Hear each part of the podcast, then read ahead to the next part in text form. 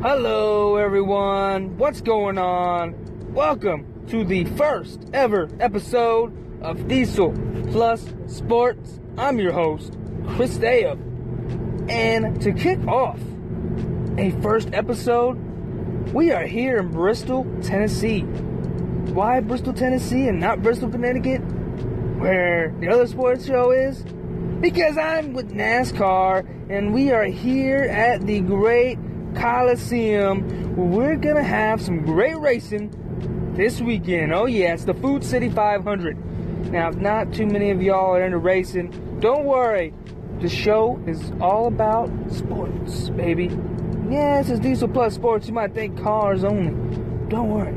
That's because I'm the big Diesel. Don't get me mixed up with Shaq. I came up with the first, even though he was probably born before me. It's all right, though.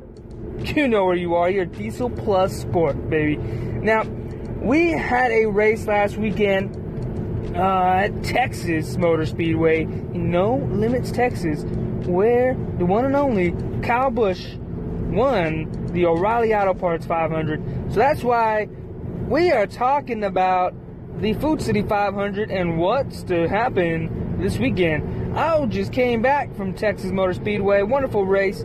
You will hear my thoughts on that. And coming up, you'll hear about what my thoughts are on this upcoming race and why it could possibly be more exciting than the N R A night race this fall.